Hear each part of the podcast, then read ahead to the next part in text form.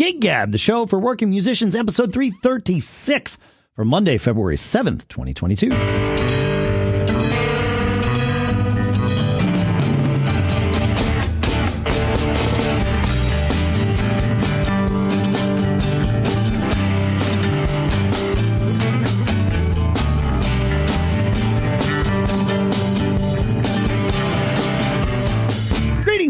And welcome to Gig Gab, the show by, for, and about working musicians. Sponsors for this episode include Bandzoogle, where promo code GigGab gets you 15% off your first year. We'll talk about uh, the details and the hows and the whys and all that in a few minutes here, deeper in the show. For now, here in Durham, New Hampshire, I'm Dave Hamilton. Here in Nipomo, California, it's Paul Kent. How are you today, Mr. Kent? I'm good, Dave. You know, a lot of things starting to go on. The year is, we're getting into the year and, and uh, opportunities starting to present itself. Yeah. I don't know if I told you, I, um, I think I told you once that when I moved down here, I had no interest in getting another band together, right? yeah. Yes. I don't know if I laughed out loud when you said that, but I I laughed quietly. Like I I know Paul. He's definitely going to want a new band. Like it's how it's going to Well, work. so when I, I said it at the time, I think what I also said was I have a band. right? Well, that's fair. Sure. And uh, you know, in my mind, it was like, you know, I'm going to have a nice, quiet little, you know, pick up acoustic gigs, and you know, maybe get a little bit of a following down here, and you know, sort of replicate what I do up there. Sure. And then, you know, a, a fair amount of my life is dedicated.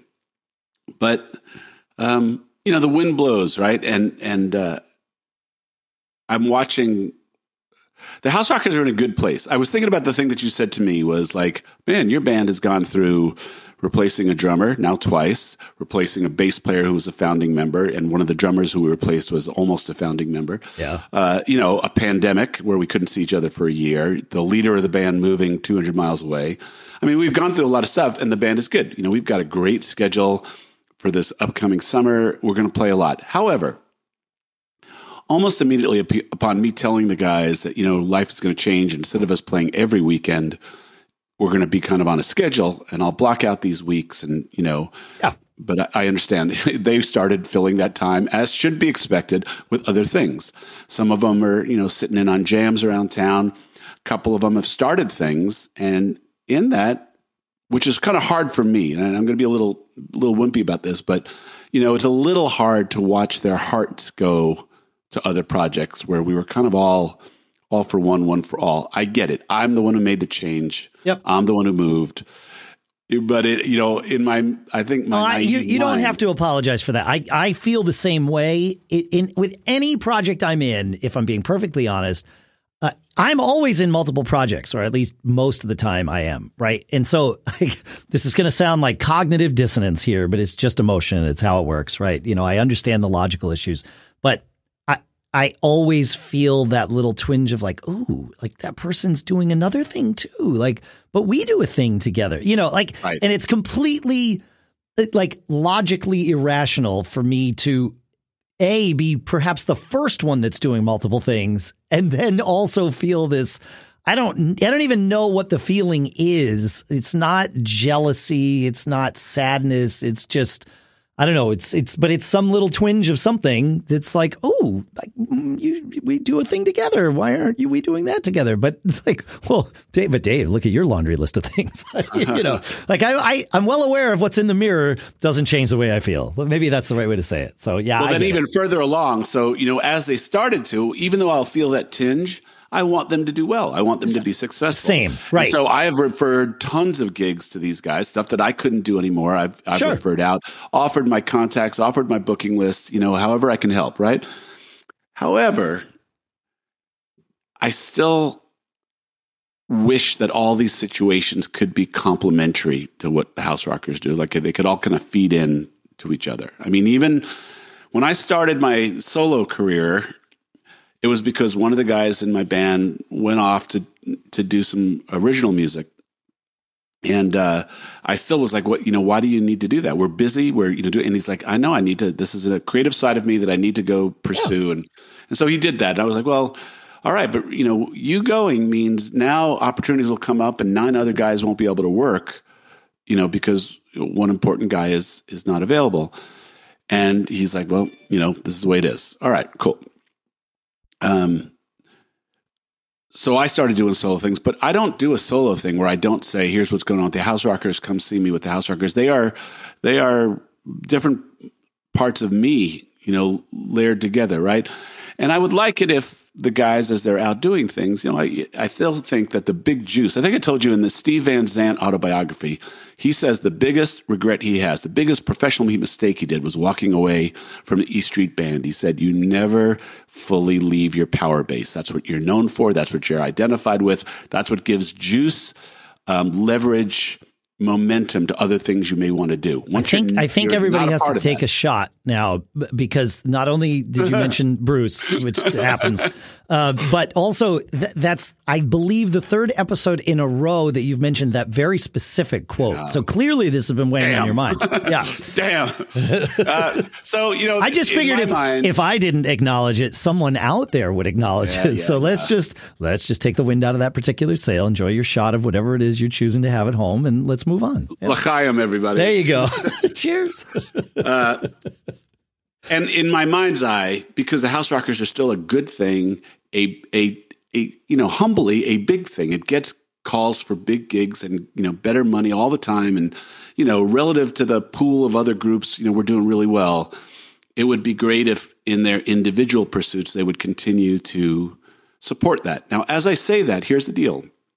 I see that and I see the value in that when one of my guys, it doesn't dawn on him that that's what, yeah, would be beneficial. That's harder for me to. So you to mean there's you know there's there's another human out there that doesn't see things the logically way that you the, the logical way that you see them. Is that right? Yeah, exactly. I, I know I'm being snarky I, about I don't that. understand it. Yeah, I know, right? And you don't understand it, right? Yeah, I no, don't get it. I was having this conversation not about music, but with a, a friend recently, just a, an hour and a half ago, about how you know it's this frustrating thing, like trying to convince other people to see your logic. It should take two minutes. It should be totally fine. Never works Life out that would be way. so much easier, wouldn't it? Better. Yeah, would it, yeah but it would too. be. I don't know that it would be better. It would be easier in those scenarios for sure, but it might get really boring if everybody just agreed with you all the time. But I'm always right, man. well, same. I yeah, I don't disagree. I mean, obviously, yeah, that's how it is. So anyway, uh, it's not quite complimentary, and and in in as much as that has settled into me that uh, House Rockers will continue on. You know, we'll continue to book. People like it. It's good. But now, you know, the Brotherhood has got. I'm not going to say it's it's fractured. That would be too harsh. But it's it's growing new personalities, right? And in the re- re- recognition, realization of that, I'm like, well, maybe I was being a little too stringent in my thinking when I said I don't need another band. And so one of the places I play down here said, hey, we know, we're starting a new program, you know, but we're not doing solos, you know, do you have a trio? And so, of course, I said, of course I have a trio. And then I went out and put together a trio. so, so uh, opportunity you know, knocks. super, super good drummer who actually is from the Bay Area. Oh. Randy Musumeci. He um, is a solo artist. He's uh, very experienced, and he happens to live down here. So we never had a chance to play or hang out much up there, but we had a lot of common friends who I think verified us both for each other. And so now I have a good singing drummer that I can start with. I great. found a, a, a, bass player who, believe it or not, on Craigslist, and he came over and we jammed one day, and the three of us got together. And we're going to start with that and see where it goes. But it, it's so baby steps. I'm actually I, the reason I bring it up in this episode is it's originally just a little backing group for some solo ta- uh, winery tasting room type gigs. Sure. And then another opportunity where they kind of want a band thing. And they called me because I do solo gigs there and same type of thing. Like as summer comes, we want like a little bit bigger sound and yeah. people may want to dance. And so the idea that it may keep going into something. That's cool. I, it is cool. I feel a little bit like I'm cheating on my wife, you know, but it's right. Uh, no, I get that. I get that. Yeah. Yeah, I, I, w- when it when it hits me that you know cheating kind of thing is when one band or gig or something causes me to have to say no to another. Like I, I hate I hate saying no to gigs and and part of it is of course just the FOMO, right? Like I, I you know, but and and another part of it is you know, I know that if I say no too many times, I stop being the the drummer in that project, or certainly you know the first call drummer for a project if it's not a you know not a, a thing that plays all the time. Like it, you know, it does it eventually causes a, a major issue, right? You know, but I also don't like letting down my bandmates either. I, like there's a huge part of that where it's like, okay, you know, we we all like to play, we all like to make money from gigs and, uh, you know, none of us wants to be the one that stops the others from being able to do that. Uh, yeah. And so, you know, so it's like it hurts on many levels when there is a scheduling conflict that, that you know causes one of those scenarios but so as the person who is a scheduler in all of my situations yeah, you know, what i can tell you is well i get to but what i also do is i over communicate here's what you can expect. Sure. Here's the amount of time that i'm going to be allocating to this. So it's more not it's not like you're sitting around waiting and you know this sharing of a calendar so people know exactly when i definitely won't be booking them because i'm my body will be somewhere else uh, is interesting. But one of the things that i do make a commitment to is like for the house rockers if i if i book an acoustic gig and a house rocker opportunity comes up even if it's better money for me to do the acoustic gig i will do the house rockers. That is part of my commitment because you know that's where my heart is that's, that's sure. you know right? So that's uh, one way i show the guys that i'm fully committed and you know it's one way that keeps keep you know belief is such an important thing you know people have musicians say a lot of things bookers say a lot of things being able to walk the walk is way better than talk the talk and so I, I this is one of the ways that I try to walk the walk. That's and good. similarly to these new things I'm putting together down here, is here's what you can expect. You know, this expect one one a month, and then I'm committed. And if I can make that one a month happen, then you know you guys up for doing a little bit more and, and you know you kind of ease into those situations you figure it out. making yeah. without making big promises yeah. Right. Yeah yeah i will tell you it's good. one one thing to kind of transition here is so i have I've i have many things that we're going to be transitioning to and at some point i'll grab the reins and do that but go ahead. All right. So um, i know that you got to know uh, russ who was the house rockers drummer. Russ yeah. has stepped aside from the house rockers for a number of reasons uh, the schedule. Yeah uh, he had recently retired from day job, and I know he had put off a couple of big trips with his wife, and uh, that yeah. was hard for him. His kids live in Southern California, and they just opened a restaurant, and he wants to be a, a little bit more of a part of that. So Russ, very, very professionally, you know, had a conversation with me, and he he stepped aside. Luckily for us, and I've shared this when we went through the bass player transition uh, we had a guy who subbed for us who's a very well known player, Don Frank, who you met. Oh, yeah. I, I, sat in with uh, Simon's. John Don was the one who very graciously invited me to sit in with Simon's acoustic band when I was out there in uh, in the fall. So, or yeah, in the summer, I guess. Yeah. Don is uh, he's a great drummer. He you know he's got a, a recording credit with the Doobie Brothers. He yeah. has, was with Ronnie Montrose for a while. I mean he he is the real deal. I yeah, mean, he's a, is, he's a good drummer and and I would say an even better human. And that's not to say anything derogatory about his drumming skills. He's just a good guy. Oh, I thought you were going to say he was a better human than Russ, which I would say. Oh, no, no he's just a better human than he is a drummer. But and he's a yeah. fantastic drummer. Yeah, exactly. Yeah, that's great. So uh, anyway, so nice thing is to have a good circle of friends where when we have to make a change, we're going to do it the same way. We agreed, you know, let's call it a, a long term sub for now. Yep. But I will have I, the the transition I wanted to make is sometimes when you have to change a band member, the enthusiasm that someone can bring who really really wants the opportunity is so infectious. It affects the whole band, even if it's a bunch of jaded old you know, guys have been together a long time. Oh no, it, we we're seeing that with Fling. I, I can That's tell you. Saying. Yeah, the yeah. other the other side of it with with Jamie having having come into Fling, it it's infused new energy into things. I mean, not only did he bring his own songs in that uh, that fit just like a glove into what Fling already has. Uh, he loves the songs that that Fling already has. Like he showed up for the second audition, and it was like I, I noticed at one point. I'm like, dude, you're not reading charts. Like we would just call a song and be like, okay, like how are you pulling these up quickly? He's like, ah, I memorized them all. Like that's crazy. And he's like, that's easy when you like the songs. I was like, oh, that's an interesting point. I, he didn't know this necessarily, but by that point, we were pretty sure we were going with him. And so I was like, oh, well, that, okay, great. So he's in like we are. This is good, you know, and it's been great. So, yes, I totally, totally get it. Yeah. New Blood is really cool. So, New Blood is good. Yeah. And it, it, it's Usually. for the music. I mean, when, Ru- when Russ came into the band, he took some of the songs that we'd been playing for a while and they sounded totally new in Russ's hands. And Right. it was energizing to the band. And I'm sure it's going to be that way with Don. It's certainly that way with Chris Beveridge on bass. I mean, so where you get to that point Right. where you're fortunate. I mean, you know, when you're starting out and you don't have a network, I, I think we talked about this. Often bands take just the first warm blooded person who can fog a mirror and all of a sudden let's make a band together. Is it the person you really want to live with for a long time? No. Do you learn to love them over time? Sometimes yes, sometimes no.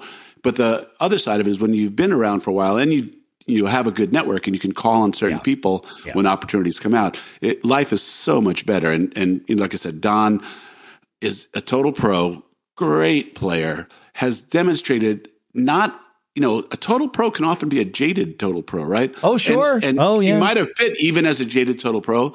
I'm I'm almost as excited about his enthusiasm, you know, for great. being a part of a group as I am for his chops. That's great. That's great. Yep. Oh, what do we? I have. We have actually. We have a a, a little um, app to talk about later in the show that might solve one of the problems you've already uh, mentioned in terms of scheduling your band. Uh, I learned some lessons at the gig I played this weekend. We'll say because the lessons sort of span the weekend, not just uh, the gig that happened to be yesterday. And then the next thing I want to do is talk about our sponsor, Bandzoogle. Bandzoogle is where you are going to go to host your band's online presence, right? And and the reason you're going to go to Bandzoogle instead of perhaps anywhere else is that Bandzoogle is built by musicians for musicians. It's Bandzoogle is this all-in-one platform that makes it super easy for you to build your beautiful website, your electronic press kit, all the home online for your music that is yours, right? Like having your own web presence is huge. You want to be able to control your destiny, and that's what using Bandzoogle lets you do. Because in addition to what I just mentioned, or perhaps as part of that, they they are your host. You can even use a custom domain name with them. They have dozens of fully customizable design templates, so you don't need to know how to write a web page. You go and use one of their templates that, as I said before, was built by musicians for musicians. So they know these aren't just generic templates that are for, you know, website 101.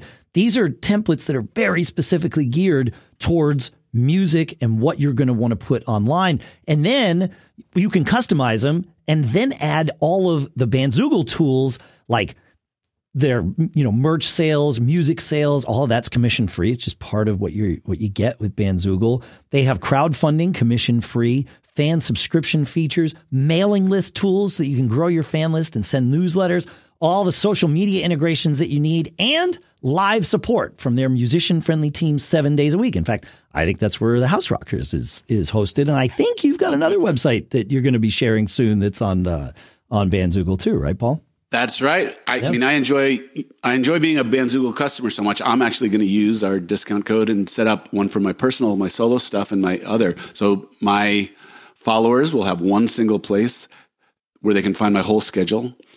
I think the most important thing you said was is you want to have your control of your own site. I mean, as a longtime Facebook user, and again, Facebook is in flux in many ways now. Um, it's it's just better. I mean, Yeah, you want to control your own destiny for sure. and they charge you, you know, to have access to your own fans. You know, uh, Not Bandzoogle.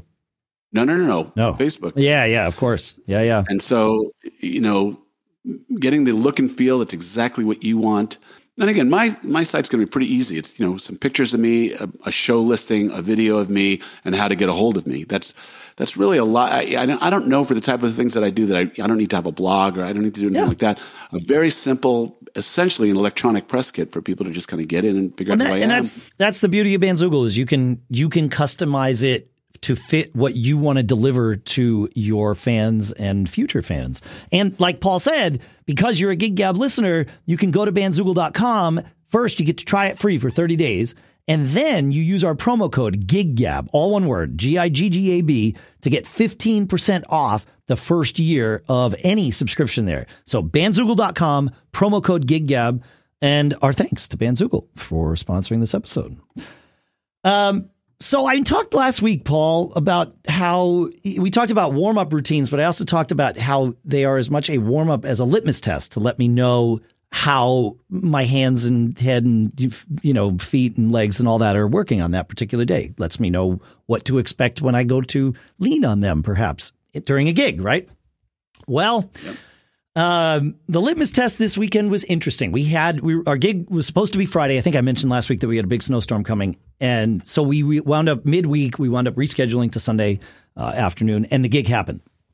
The snow sort of happened on Friday. It wasn't exactly snow. I think it started with rain, and then the temperature just kept dropping. So we had snow for a little bit, and then for the bulk of it, it was just spitting ice. I wouldn't even call it sleet. It was literally just ice falling from the sky. And then when all of that was said and done, we got like a dusting of like very fine, you know, snow. It was almost like sugar, you know, it was just this granular thing. What we wound up with, especially after the plow uh, was through sort of plowing the bulk of our driveway, was literally ice mountains uh, anywhere that the, the plow had not moved things. And so Saturday morning when we went out to, you know, clear just like the plow can't get right up to like where our garages are and things like that. So we always have to like shovel that out or if it's a, you know, a lot of snow, we'll use the snowblower. So on Saturday morning I go out and we both went out, my wife and I, and we I tried the shovel and it was like there was this ice mountain that sort of was half blocking where my car would come out of the garage and I, I could not safely have driven the car out with this ice mountain because the car probably would have gone like half of it would have gone up on the ice mountain and slid down and you know smashed the car into the garage. That would be bad, right? So got to get rid of the ice mountain. So I tried with a shovel and like it, it was like hitting stone. There was just nothing. Like okay, cool. So I weasel the snowblower out of the garage and I tried the snowblower and it was also like hitting stone with the snowblower. It was like going nowhere. I'm like, well, crap, what am I going to do? And so I started looking at all of my implements of, of you know, yard destruction, and I found my uh, splitting uh, a, a, a, maul. And for those of you that don't split wood, um, what a maul is is it's a sledgehammer, but one end of the the sledge part of it has been filed into like a triangle. I won't say that it's sharp because it's not sharp, but it's into a triangle. And the idea is you you swing this from down over your head, you let the gravity hit the the top of a piece of wood and it splits the wood apart. And it works very, very well. So I'm like, well, let me try this because it's got a little bit of weight to it. It's got a little bit of a, you know, edge-ish kind of thing. And it worked perfectly. This story's going somewhere. It's related to the gig, I promised. And so, okay, great. So now I like hacking at this piece of ice and, and, you know, as I would you know, break enough of it up, then I would use the, I wound up using the snowblower to like, you know, move, relocate the crumbs of this thing. But the problem was that, you know, when you're using a, a maul for its intended purpose, you're maybe swinging that thing, let's say five times a minute, right? You know, you set up the log, you swing a couple times, and and then the wood has split, and so you got to move it around, and and it's fine. I was probably swinging that thing 25 times a minute, and it didn't take very long for me to get fatigued to the point where I couldn't even aim the thing straight anymore. Like, it, you know, because it's just like it's heavy and you're moving this thing, and I wasn't swinging it over my head. I was just like lifting it up and down and up and down, banging on this stuff. I'm like, man, this is going to hurt tomorrow. Well, Sunday, so we got that out of the way and I could get my car out, which was important for the gig, you know, for obvious reasons. Sunday, gig day, I pack up my car and then I come up to the studio. My, my hands are hurting, my shoulders are hurting, you know, from this whole thing. And uh, I come up to the studio and uh, to play, you know, to do my little warm up litmus test thing. I had trouble holding sticks, like for whatever reason, probably because I was using the same muscles to to hold this maul. You know, that fulcrum that I get between my index finger and my thumb, that's that's where the stick is held, right? You see a drummer wrap their their fingers around it, but that's just for control. Like the stick is held in that fulcrum there.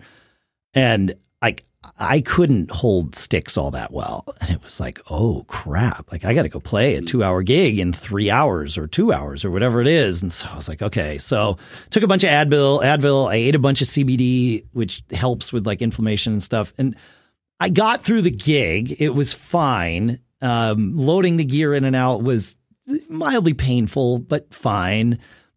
Playing there were there were two moments in the gig where like I I dropped the stick or lost a lost hold of things in a controllable way. And I was like, oh crap, man. Like it sucks.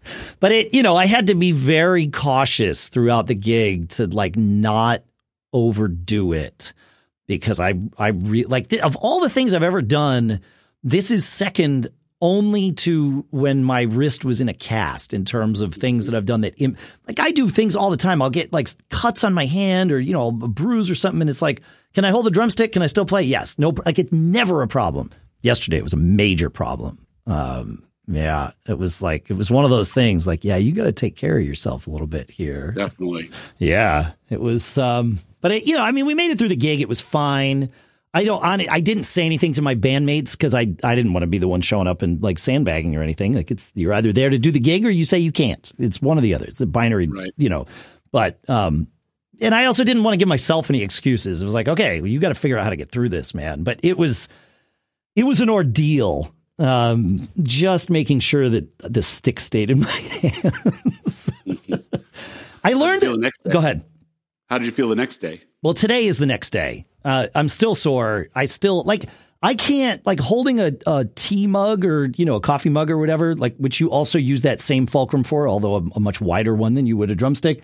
Like, I, like even that is is has been difficult. You know, the last couple of days. It's it's definitely. I did bad things to myself. It'll be fine. I, what's that? I did bad things. I did bad things to myself. Yeah, for sure.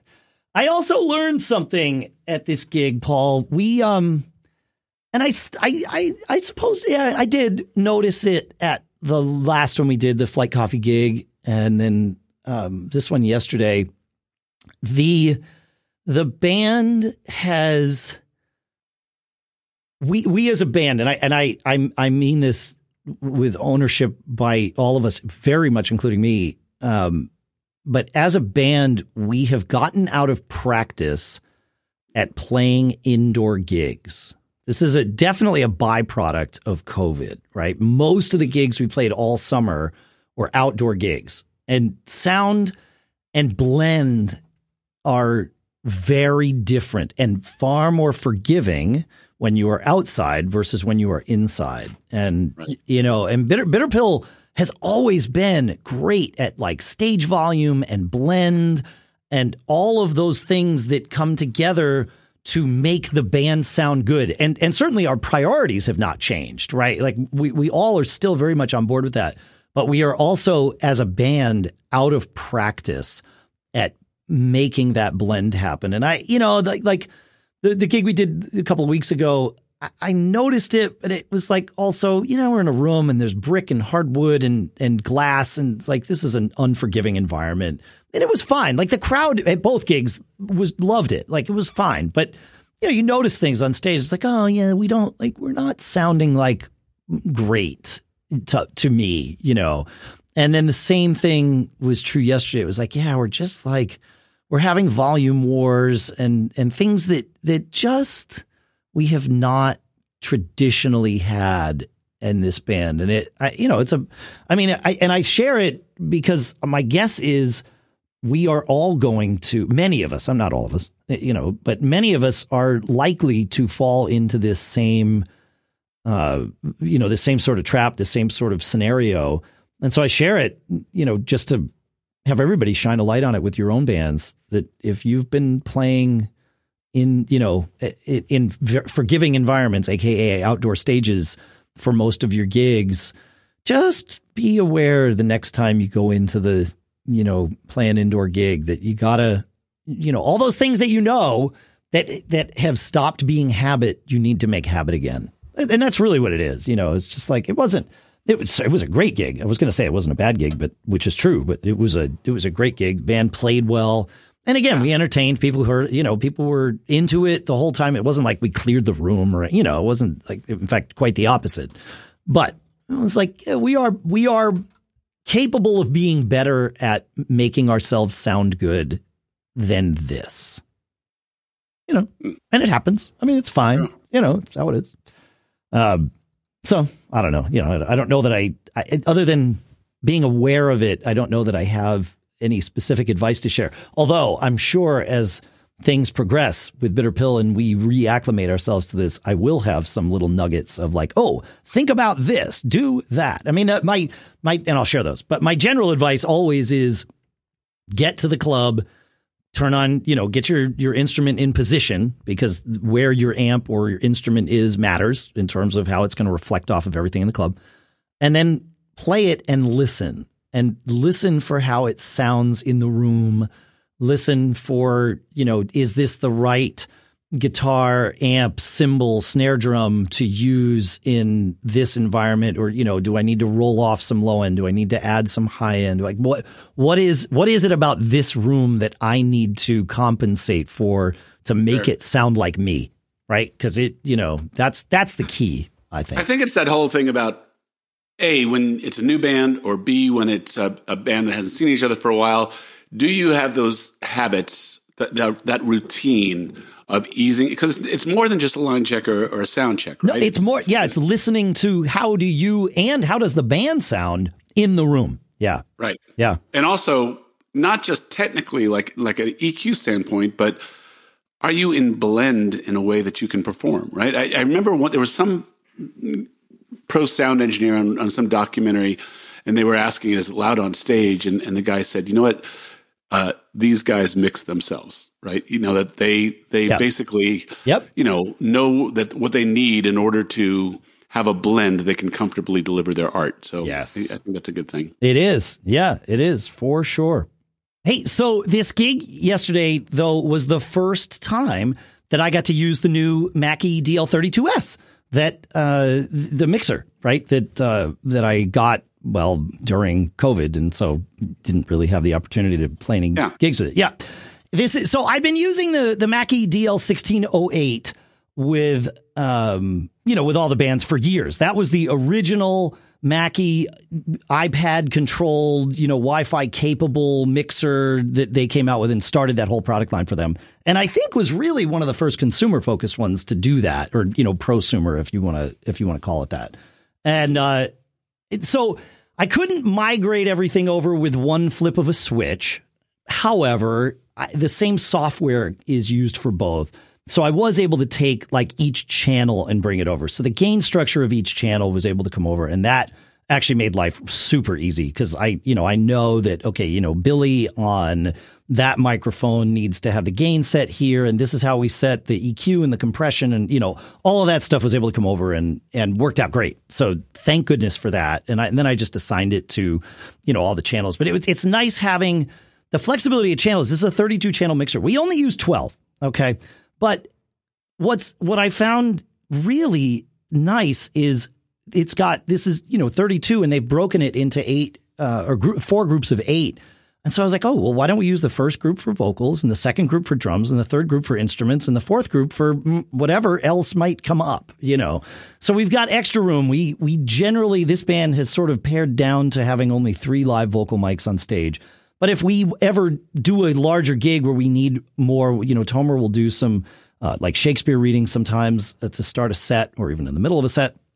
And so if we need a, you know, a mic for Tomer, okay, we've got room for that. It can just go right there in with the rest of the vocal mics and all of that's good. But um, it migrated over great. It it worked well. It's so much smaller than the other one because I don't have to fit an iPad into it anymore. They figured mm. out that nobody wants that. It's just stage box size is what it is, and sort of all self contained and uh, and all that. So I was pretty stoked. It you know to be able to. I, I, mean, I spent a couple hours on on Saturday just migrating everything over and making sure and tweaking and you know testing and making sure like sound comes out. Like yes, okay, that's good.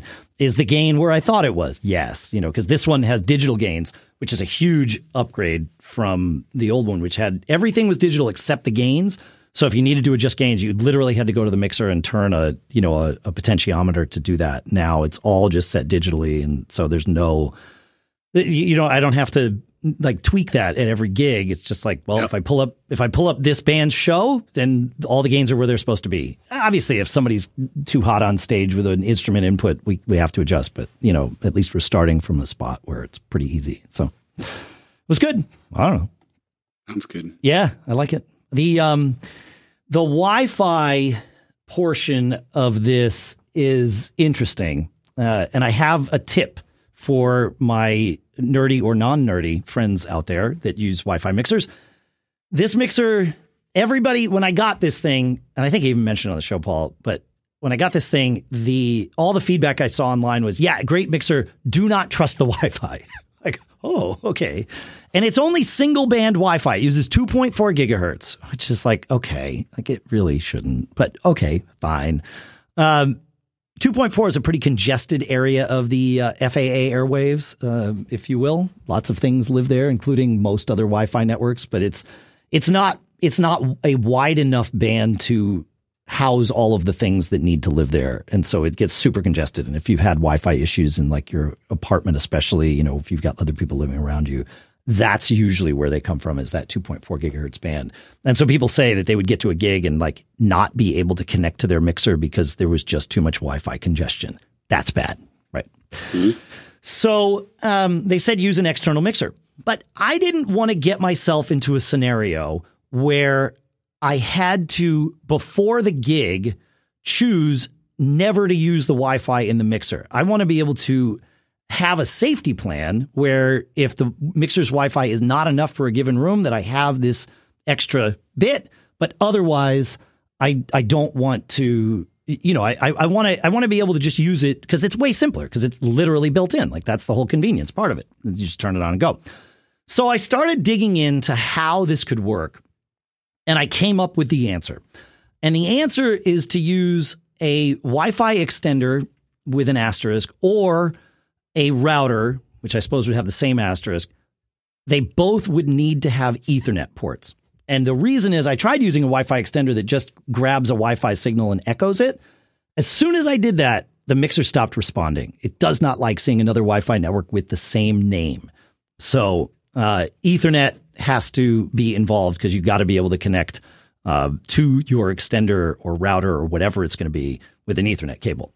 I chose to do it with a router simply because I'm a nerd and I'm a router nerd and I have lots of routers spare sitting around. So I, you know, I, that's the way I would go with it. Um, or that's the way I went with it. But I think I could probably do it less expensively with a Wi-Fi extender. Uh, the router I have effectively made into an extender by putting it in what's called bridge mode, which turns off all of its ability to be a router. It just becomes a Wi-Fi access point, essentially which is a, which is what your range extenders do too.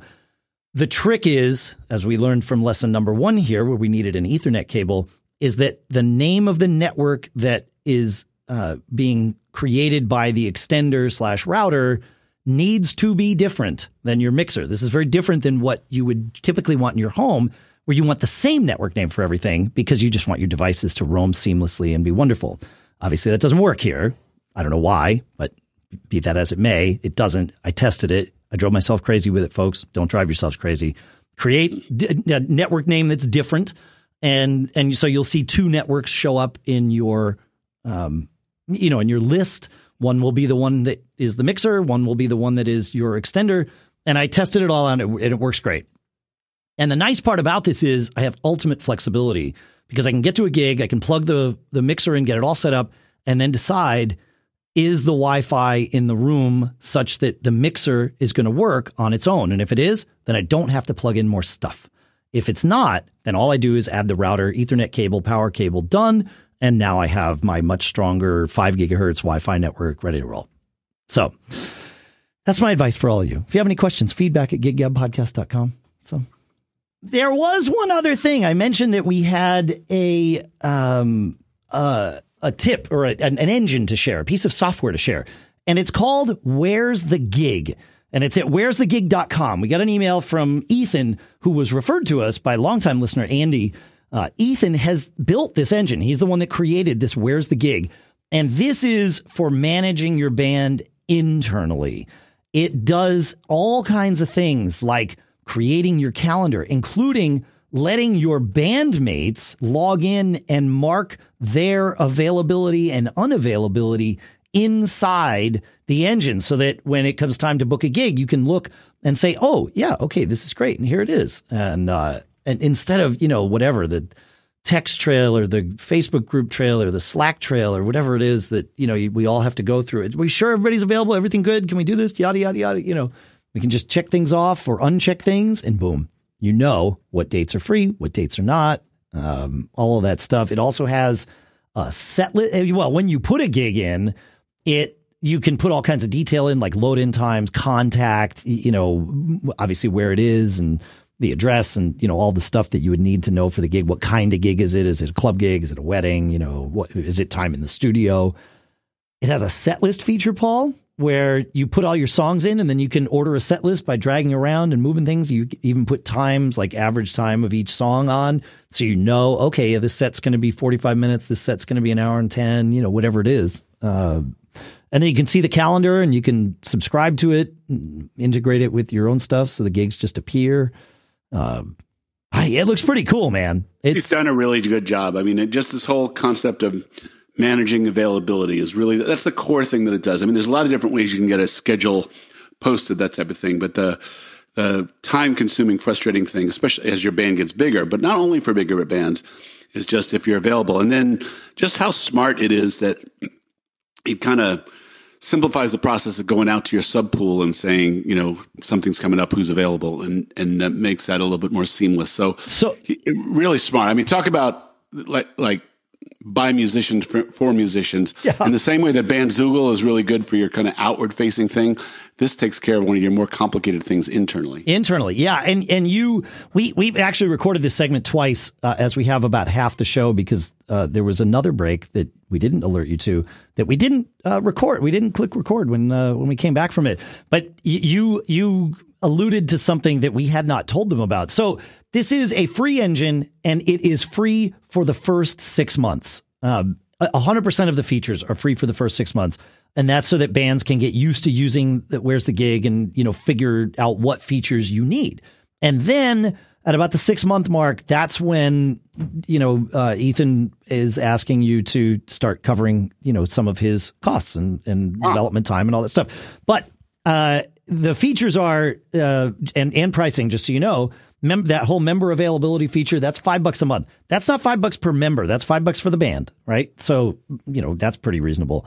And then uh, you alluded to using subs or or hired gun scenarios. He says they have a confirmation response system. It's twelve bucks a month, and it's for bands that that use hired guns uh, where and where's the gig will send out who's available on this date emails and track responses automatically. So you, if you're the one coordinating things, can know, ah, okay, well, I can pick from these three guitar players. I've only got this one drummer, so I guess we have to take Dave for the gig, you know, those kinds of things. I assume that's what people say. Uh, but this will let you, you know, kind of see that and, and, uh, and pull all that together. And then for 15 bucks a month, there's a multiple account service, and that's for um, band leaders or musicians who are involved in multiple different projects that where's the gig uses this will link them all together so that you you can I'm, I'm guessing they cross pollinate your calendars so that you know if one band's gig the gigging one the other band is busy you know or you if you're gigging with one band you're you're busy with another. And um I think it's yeah it like clearly built like you said by musicians for musicians. I, I mean like very obviously so with this too, right? Uh, yeah. Well, it's such a nuanced problem that you know yep. that we keep using generic tools to try and and uh, and work through. But here, this is this is pretty cool. Yeah, I, I am hoping that um, at least some of my bands that I play in start using this because I like it seems like it would remove so much headache. So, yep, that's where we go. Anything else today? My friend? No, we kind of we kind of bounced through this episode, Dave. I don't I don't think in the seven years we've been doing this, we've ever had a weirder episode with starts and stops and forgetting to press record and stuff like that. So, well, I got to apologies if it comes across weird to the listening audience out there. Yeah, for but, sure. But uh, you, you know, we gave you our best today. We did. We did. It's weird because I have like you know me, I'm all about efficiency and removing the opportunity for human error and I have it so that I can, if we need to pause, I hit a button on my keyboard and it, it pauses things. And then I have another button that I hit that resumes and it keeps the clock. I keep, uh, you know, we put chapters in every episode um, for like the different topics that we hit. And I like to do those for you so that if you want to skip around or whatever, if you're talking about something that doesn't pertain to you, just skip over it. You know, it's fine. And uh, it, like I had this, I have this system that I built with a bunch of scripts and stuff that you don't care about, but it's supposed to work, and it has worked. And the, the pause part works. The resume part starts the clock ticking again. But evidently, as I've proven twice today, it does not resume the recording. Now, the second time, I knew it wasn't going to happen, so I resumed the recording manually. But the first time, we got through three more segments until I realized, hey, Paul, crap. And add in the complications that a bio break Im- implies, and you know you, you've got madness. It's madness, my friend, hmm. madness. Thanks for bearing with us on this one. If you had to bear with us, maybe it comes across smooth and you didn't know. If that's the case, then we did Ignore our. the last thirty seconds. that's right. It's nothing to see here behind the curtain. All right. Well, that's what I got for today. Anything else for you, man? I'm good, my brother. Okay. Well, let me see if I can find the where I where I play the music and we actually hear the music. So that would be a big red thing. button. Oh, okay. Well, I don't think it's working, but you know, I'll try it and we'll see what happens. Is that the music? Hey, there it is. Ah. I found the music. Always be performing, Dave. Always be performing, no matter what, even if you can't hold the drumsticks, I suppose. So, yeah, this was the can't hold the drumstick episode for sure. Have a good one, folks. We'll see you next week. See you, Dave. See ya.